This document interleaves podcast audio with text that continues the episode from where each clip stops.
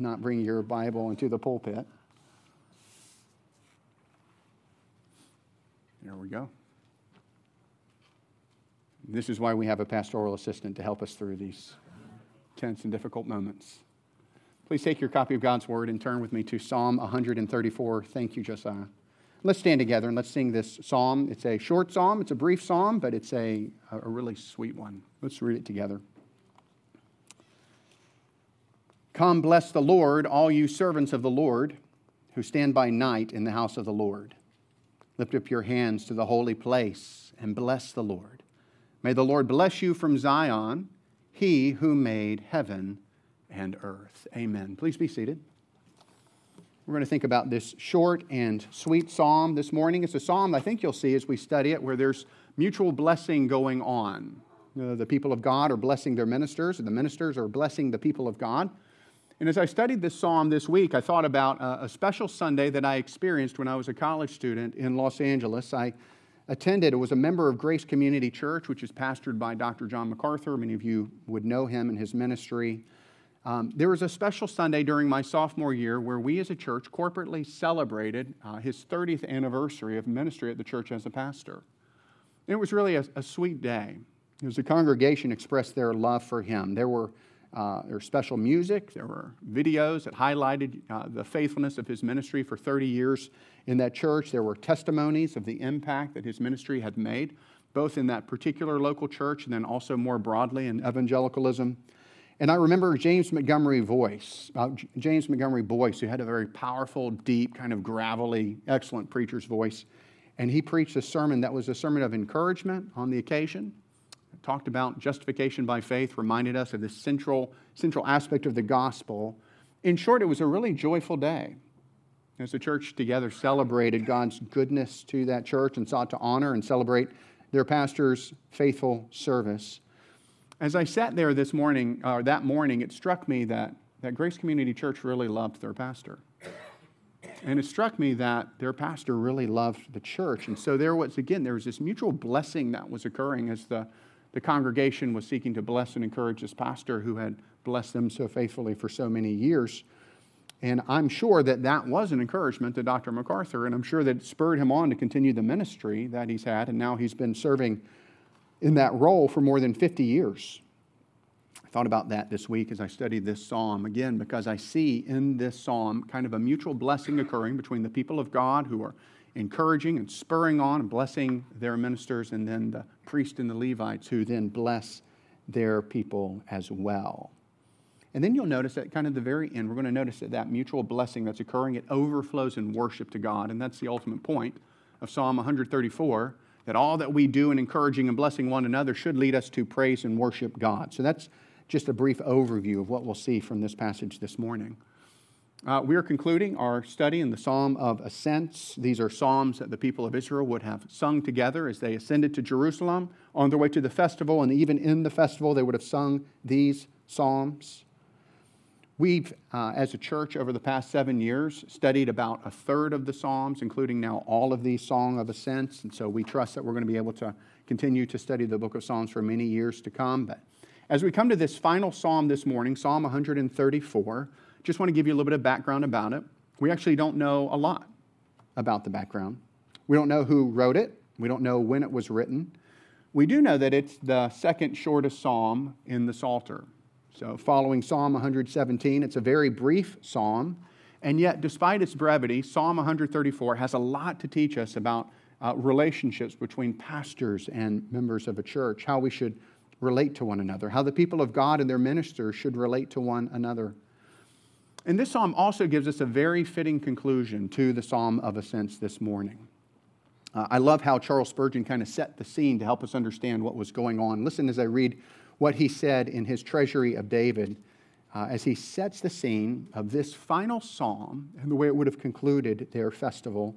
He wrote this: "The pilgrims are going home and are singing the last song in their psalter. They leave early in the morning before the day has fully commenced, for the journey is long for many of them. While yet the night lingers, they're on the move. And as soon as they are outside the gates, they see the guards upon the temple wall and the lamps shining from the windows of the chambers which surround the sanctuary. Therefore, moved by the sight, they chant a farewell to the perpetual attendance upon the holy shrine. Their parting exhortation arouses the priest to pronounce upon them a blessing out of the holy place. This benediction contained in the third verse. The priest is good as say, "You have desired us to bless the Lord, and now we pray the Lord to bless you." So let's keep that background in mind as we study this psalm this morning. We're going to study the psalm using two points, two points this morning. God's people should bless their pastors. We're going to see that in verses one and two. And then second, we're going to see that pastors should bless God's people. Let's look at verse one and two together. We see that first point. Pastors should bless, excuse me, God's people should bless their pastors.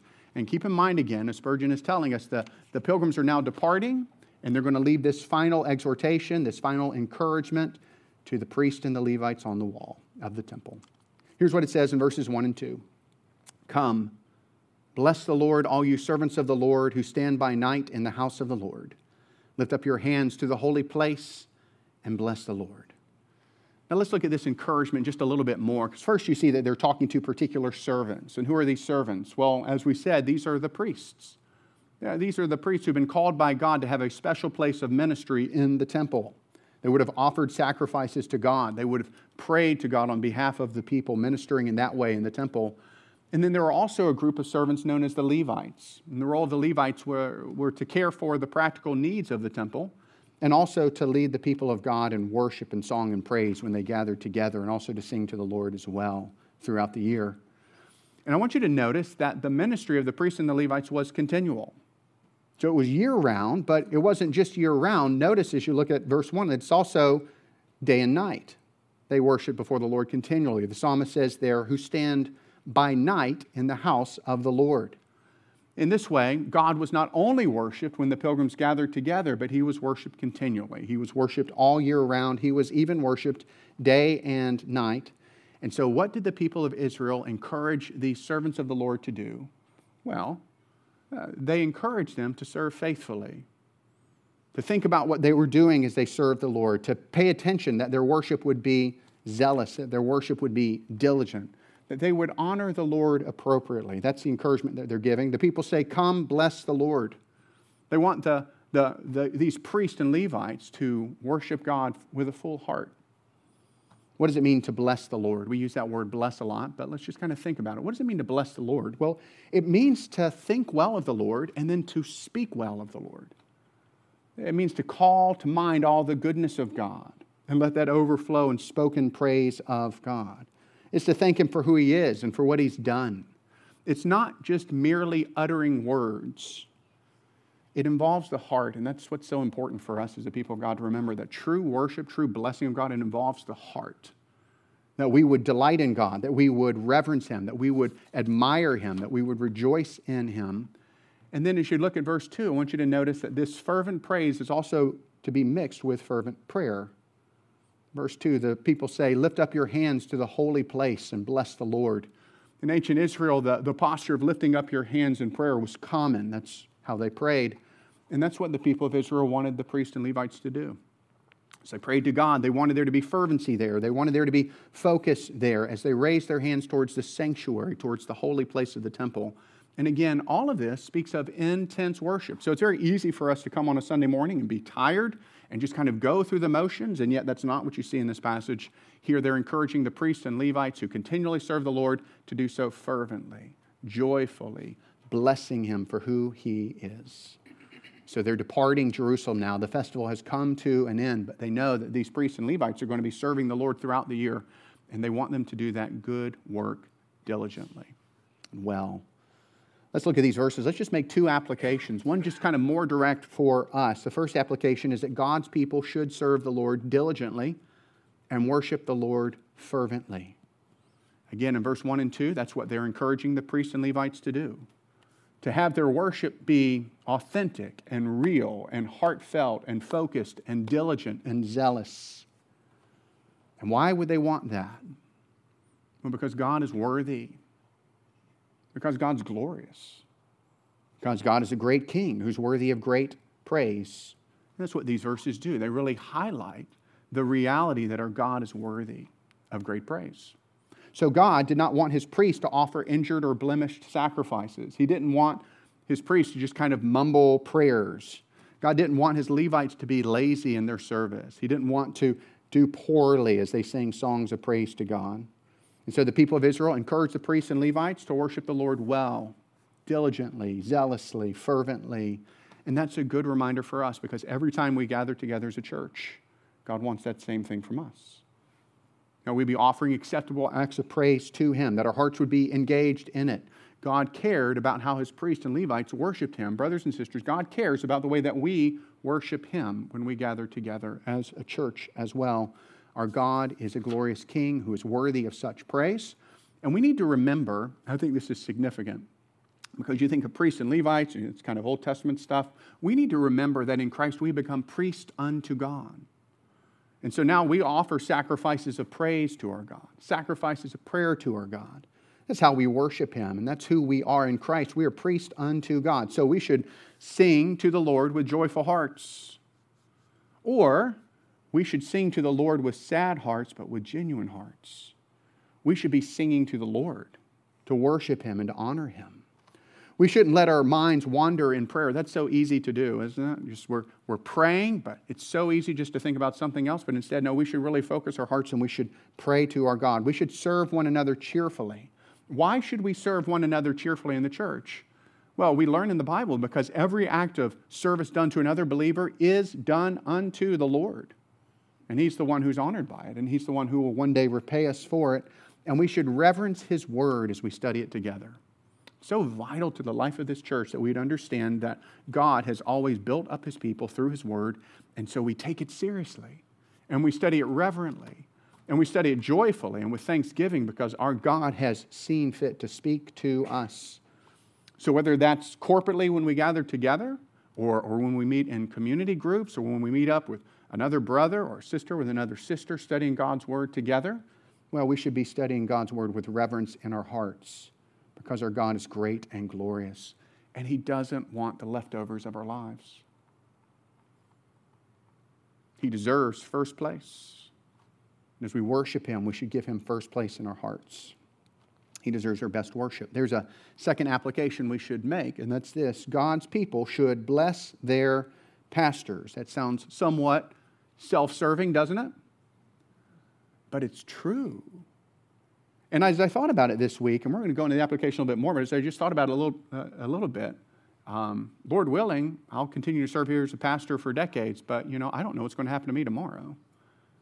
And the Lord may bring some other brother in to be kind of the primary preaching pastor in this church, and, and that person will need you to bless him. And Ron and Scott, who are pastors in our church, they need you to bless them as well. What do I mean by bless? By bless, I mean encourage, exhort, help. That's what the people of Israel were doing. Do you see how they're stirring them up? Do you see how they're exhorting them? Do you see how they're encouraging the priests and the Levites to serve the Lord well? Well, we need the same thing. Pastors in a church need the same thing. So church members should encourage their pastors in that same way to diligently fulfill the ministry that God has entrusted to us. So in our church, we currently have three pastors, uh, Scott Mallett, Ron Stowell, and myself. And here's the thing about each one of us. We're weak. And we have flaws and we have gaps. And it's possible for us to grow weary. And it's possible for us to become discouraged. You see, we're, we're, we're not able to do all the work of the ministry on our own. We're not supposed to. Actually, the way the body ministers is that everyone ministers together. And the pastors need others to come along. And sometimes what we need as pastors is just people who will come along and bless and encourage and help us. I want us to think through just maybe five ways that you can do that. That you can serve, bless, encourage your pastors. First, pray for your pastors. The work of the pastor is impossible. We cannot, we cannot save people. We cannot make people like Jesus. In our own power, we cannot defeat the schemes of Satan as he plots against this church. If anything's going to happen, it's going to happen because the Lord God himself does it, and that's why you must pray for us. So pray that God would fill us with, with the Spirit. that we would be spirit-filled men whose life bring forth good fruit of love and joy and peace and patience and kindness and goodness and gentleness and faithfulness and self-control. And, and pray that God would help each one of us love the Lord Jesus more. You know, it's one of the desires that every genuine believer has, that we would love Jesus more. We do love Him. We love Him truly. We want to love Him more. That's true of pastors too. So pray that we would love Him more. And pray that God would protect us from temptation so that God would be honored by our ministry here in the church. I often think of uh, what Charles Spurgeon would say when people asked him the secret of his of his influential ministry. He'd say this, "My people, pray for me." So pray for us. Pray that God would help us. Second, encourage your pastors. Here's the thing. Again, we're weak, and ministry is difficult, and Satan is strong. And so it's very easy for us to become discouraged. And, and here's the thing about Satan. He's actually a master discourager. He does this in our life, and he does it in your life as well. There can be a hundred good things going on. There could be a hundred blessings all around us. But Satan is so good at getting us just to focus on the one or two things that aren't going well. And so he just brings in discouragement and temptation to be discouraged. And, and sometimes what pastors need are just people who will come around them and just, just point us to God's goodness. Just help us to see the things that we're not seeing. Point out the way God's at work in this person's life or through this ministry or, or through uh, the ministry that Ron or Scott or I are doing in the church. We're not asking for flattery. We don't need that. We do need people that can help us see reality correctly because Satan wants to distort it, and help us to see what God is doing. And I just want to honor you here because you're an encouraging church. You know, hardly a week goes by that someone doesn't send some kind of encouragement or prayer or just, you know, come alongside and just say, hey, this was encouraging. And that's that's such a good thing, it's such a sweet thing, and it's such a blessing. I know that Ron and Scott would echo this as well. It's such a blessing to be a pastor in this church. We're so grateful for that. Third, help your pastors. We already kind of hinted at this, but Ron and Scott and I, we don't have all the spiritual gifts necessary to make Christ Fellowship be the kind of church that God wants this church to be. And so if Christ Fellowship is going to be the church that the Lord Jesus desires for it to be, then everyone, everyone has to minister their spiritual gifts so that the body will be built up and encouraged and strengthened. And that's, that's a challenge right now because we're all dealing with COVID and trying to figure out what we're able to do and not able to do, and things are kind of slowed down right now. We understand that, and yet the, the general principle is true that the, the church works appropriately when everyone, everyone pitches in and ministers and serves. And we appreciate the way you do that as well. Uh, we're so grateful for the way that so many of you look for opportunities to bless others, pray for others, serve others. I, I'm not going to use the names, but I was just visiting with a couple last night, and they told me about a sweet older couple in the church who, when they found out that they just had a baby, came by and brought them groceries, and took them out to lunch, and just, just loved on them. I would have never known that that had happened had I not just spent time with that couple last night. And I don't think that that's a rare thing in our church. I think by God's grace that that's a common thing, and I think that that's a good thing. I think that we should continue to minister to one another like that. So help us. And then there's this. Fourth, hold your pastors accountable. It's a dangerous thing to be a spiritual leader in a church. Satan has his eyes on pastors. Satan is trying to trip up pastors. Why? Because he knows if he can, if he can strike the shepherd, well, the sheep will be scattered, and that's what he does. And so he uses lust to trip up pastors, and he uses the love of money to trip up pastors, and he uses pride and arrogance to trip up pastors, and he does it so effectively all the time. And here's the thing. One of the scariest things about sin is that it blinds us. So that I have such clear vision into your life and the areas where you struggle, but there's, there's things about me that I just can't see. And so when you see sin in my life, or Scott's life, or Ron's life, what you will, the way you'll bless us is by humbly coming alongside of us and just kind of approaching us and addressing that issue with us, so that we can see it and we can turn away from it. Because we want, we want to be a church that's marked by holiness, because we want God to dwell among us in power. We want His name to be glorified in this place. Well, those are four ways anyways that we can, that, that you can bless or encourage your pastors. That's what you see in verse one and two. You see the people encouraging, exhorting the priests and Levites. It reminds us that the people of God should do the same thing in our day. There's a second point that I want us to see this morning from verse three. Pastors should bless God's people. So verse three is a response. This is the response of the priests and Levites. So the, the pilgrims are departing, going back to their home, but now, now the priests and Levites, they bless the people in return. They say, "May the Lord bless you from Zion, He who made heaven and earth." Well, we talked about what it meant to bless God. What does it mean to be blessed by God? What does that mean? What is it that these priests and Levites were asking the Lord to do for these people? Well, the essence of blessing is to be under the watchful care and protection of God. It's God walking beside us. It's God guiding us. It's God protecting us. I, I think you see the essence of that blessing in Numbers chapter six. Verse twenty-four and twenty-five, this was the, the words of blessing that the Lord commanded Aaron to put on the people. "The Lord bless you and keep you. The Lord make His face to shine upon you and be gracious to you. The Lord lift up His countenance upon you and give you peace." So to be blessed is to dwell in the presence of God.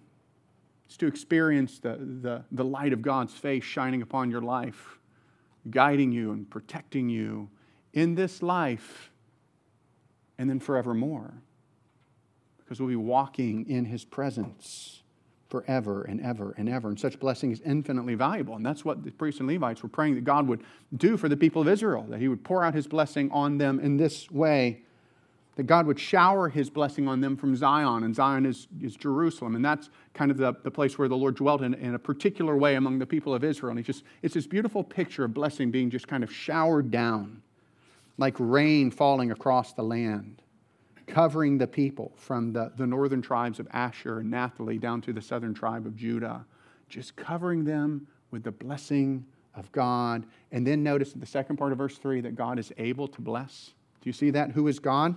Well, He's the one who made heaven and earth. As you read through the Psalms, you'll see that refrain over and over. God is the one who made heaven and earth. Why? Because it reminds us that our God is glorious and powerful. Reminds us that our God is a God who not only desires to bless His people, but He's a God who is able to bless His people. If the sovereign God who created all things determines to bless you, friend, you will be blessed in these ways that we're talking about. Well, there's a lot we could say from this, but let me just make two observations. First, just kind of the point, pastors should bless God's people. I love the picture you have of the priests and Levites just calling on God to do what God can only, only God can do, which is to pour out His blessing on the people. It's a reminder that pastors should be doing the same thing in our days. It's a beautiful picture of that. Now, false teachers do not bless the people. They use them. They take their money and they buy lavish homes and personal airplanes. But such men and women are wolves. They're not shepherds. They're wolves who harm the flock. But pastors are shepherds. They're to be under shepherds under the chief shepherd who is Christ. And so they're to lay down their life for the flock like the Lord Jesus did. That's a call that pastors have been given. And pastors would strive to bless God's people. How can they do that? Well, pastors should bless God's people with their words. Uh, in other words, encouraging and exhorting and strengthening. It would be blessing through a word. So God commanded Aaron to verbally put His blessing on the people there, as we read just a minute ago in Numbers chapter six. So pastors should regularly speak words of blessing into the lives of God's people. What might that sound like? Well, I love this example from John Newton. Here's how John Newton blessed a, a friend who was ill. He said this. He said, I wish we may never learn, excuse me, I wish we may learn never to think ourselves either safe or happy, but when we are beholding the glory of Christ in the light of faith, in the looking glass of the gospel, to view Him as God manifest in the flesh, as all in all in Himself and all in all for us. This is cheering. This is strengthening. This makes hard things easy and bitter things sweet. And then he says this, this includes all I can wish for you, that you may grow in grace and in the knowledge of the Lord Jesus Christ. To know Jesus is the shortest description of true grace. To know Jesus better is the surest mark of growth in grace. To know Jesus perfectly is eternal life. Now, friends, those are encouraging words. And he wants this, this brother or sister to experience that. Just blessing them with his words. Pastors should also bless God's people by their diligent efforts to serve well, to lead the church diligently. So a holy, hardworking, prayerful pastor is a blessing to a church. It's uh, God's design, right? The, the church leadership would be holy, would be set apart unto God. God's eyes will be upon such pastors, and he will help them in their ministry. At the same time, the example of diligent, holy, hardworking pastors will spur on others to follow that example. Right? So a prayerful pastor will often see the church become more prayerful. A pastor who's faithful to share the gospel with non-believers will often see more and more people in the flock also sharing their faith in the community. A pastor who reverences God's word will often help his people reverence God's word. And brother and sister, this is the only reliable source of truth in this fallen, broken world. You look anywhere else, you'll see lies and distortions. But this is a firm foundation for our lives. Well, there's another way that pastors should bless their people, and that's specifically to pray for their people. That's what you see most especially in verse three. You see these priests and Levites, they're, they're offering this blessing, but really this blessing is a prayer, asking God that he would come and make his face shine upon the people and do good to them. Why should pastors pray for God's blessing on the church? Again, again, because unless God blesses the church, nothing will happen. Nothing will happen significant. The spiritually dead will not be raised to spiritual life. Spiritual infants will not grow up into mature manhood or womanhood in Christ. People will not be rescued from slavery to besetting sins. The people of God will not be heavenly minded. Such a challenge for us in America, isn't it? Still so many good things, still so many comforts. And yet we're supposed to set our minds on things above, where Christ is at the right hand of the Father. And the church won't experience the unity and peace of the Spirit. But if God sends his blessing on a church, the church will be vibrant. The church will be increasing in zeal and holiness and joy. And, and the passive graces of patience and endurance, something we need so much right now, is the fruit of the Spirit of patience, that God would help us in that. We need that so much right now. And if God blesses a church, the church will be like that. Well, here's another observation I want us to make, and that's this, that salvation is the greatest blessing. Salvation is the greatest possible blessing we can receive from God. So we just talked a second ago about what it would be like for our church, and we trust it is, and trust it's growing in this way, but for us to be vibrant and, and useful and spiritually powerful, we want that. It's a good thing to be used of God to do good works that bring glory to him, and yet that's not the greatest blessing. The greatest blessing is not to be used of God to do something. The greatest blessing is to be saved. It is to be forgiven for all of our sins. It is to possess salvation. Jesus calls it eternal life that he gives us now. He gives it to us now.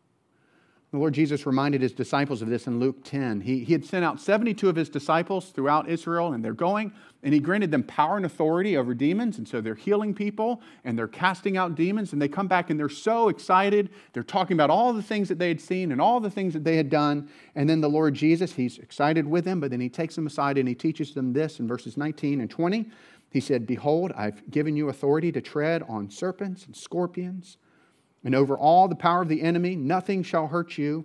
Nevertheless, do not rejoice in this, that the spirits are subject to you, but rejoice that your names are written in heaven." Don't rejoice that you seem to be doing great things for God. Rejoice that God knows you, and he has saved you in Christ. That's the greatest blessing. Greatest blessing is to be saved by God from the penalty our sins deserve. So how does someone receive that blessing? Well, that takes us to the very center of our faith. It takes us to the gospel. You see, at its heart, Christianity is not a religion about what we need to do for God. That's every other religion in the world tells us what we need to do for God. Christianity tells us what God has done for us in Christ to rescue us from our sins. It's completely the opposite. It's this amazing reality that Christianity is all about what God has done. It's this joyful proclamation of what God has done through His Son, Jesus Christ. The Bible teaches hard things. It teaches us that we were born under the curse of sin. You know, our first parents, Adam and Eve, they were put in this perfect world. They were given the command to, to be fruitful and multiply and fill it, but they were given one command: do not eat of the fruit of this one tree. They decided it would be better to live for themselves and for God, so they rebelled against God's command, and that one sin, that one transgression, has led to all the brokenness that we see in this world. The curse of sin fell upon this world as a result, and we sinned in Adam and Eve, and because we come from them, we've inherited this same, uh, this same nature, whereby instead of living for God and loving Him and serving Him, instead we, we live for ourselves. And so we don't love God, serve God the way we should, but instead we tend to just try to make ourselves as happy as we possibly can. And we act like all of life is about me and what I need to do to promote myself and be happy and satisfied for myself. And it leads us to do all kinds of things that we know are wrong. And it leads us to harm others as well. It's rebellion against God, and, and that's what sin is. It's rebellion against God. It's rebellion against His command. And all have sinned and fallen short of the glory of God. Everyone sitting here this morning has sinned against God. We are all in desperate need, because if we were left to ourselves, there would be no way for us to stand in the presence of a holy God. There'd be no way for us to make up for the things that we have done. The good news of Christianity is that God is able to take those who are under the curse of sin and set them free. Set them free, and not just that, but bless them. Make His face to shine upon them. And that's what He did in Jesus. God the Father sent His Son into the world. The eternal Son of God became a man, Jesus Christ. Jesus lived this life that was marked by such amazing love and kindness and service, and just blessing others continually, giving to others continually. And then when the time was right, this Jesus who came to die laid down His life on the cross as a sacrifice for sinful people. On the cross, He, he was treated as if He had Himself become sin. He bore in Himself the wrath of God against the sin of all who would turn from their sins and trust in Him. He died, but then He rose from the dead. And now there's this message. There's a way for you, friend, to be blessed, and it's not by your self-effort. It's not by doing enough good things to make God like you. It's by putting your hope and your trust in Jesus alone. It's by turning from your sins and embracing Christ. We'd encourage you to do that this morning, that you would put your hope in Him and in Him alone and in nothing else. That is the way to be truly blessed by God. That is the way to be saved. Here's the wonder of the gospel. If I could put it in just a sentence, I'd say this: Jesus, the blessed one, was cursed so that we, the cursed ones, might be blessed. That's the gospel. And that's offered to you this morning, if you will hope in Him. So do that. If you haven't turned from your sins and trusted in Christ, do that now. Do that this morning, and God will save you. Well, as we conclude our sermon this morning, there's one other, one other thing that I remember from that morning in Grace Community. Uh, I remember as the church was seeking to bless their pastor and the pastor being encouraged, I remember God was there in power. It was a unique and special morning. I remember this congregation of about three thousand people singing, "I Sing the Mighty Power of God." And it's like God just came down and you just felt it. You just felt His presence. And that's the final thing I'd have us to see from this psalm this morning, is that this mutual blessing of one another, it has an ultimate purpose, and that ultimate purpose is so that God would be worshiped rightly, so that God would be praised. So the people of Israel encouraged the priests and the Levites to serve the Lord well because they wanted God to be worshiped appropriately. The priests and Levites, they prayed God's blessing on the people because they wanted the people to bless and praise God for what He would do in their lives, and this applies to us as well. There should be a mutual blessing in this church so that it would overflow in praise to God. So as you, Christ Fellowship, bless, encourage your pastors and help us, and as we seek to bless and serve you as well, we trust that God will be worshiped through what happens here. And may He do that. May He do that in this church in a special way, that we would, that we would rightly honor Him as a people. And let's pray.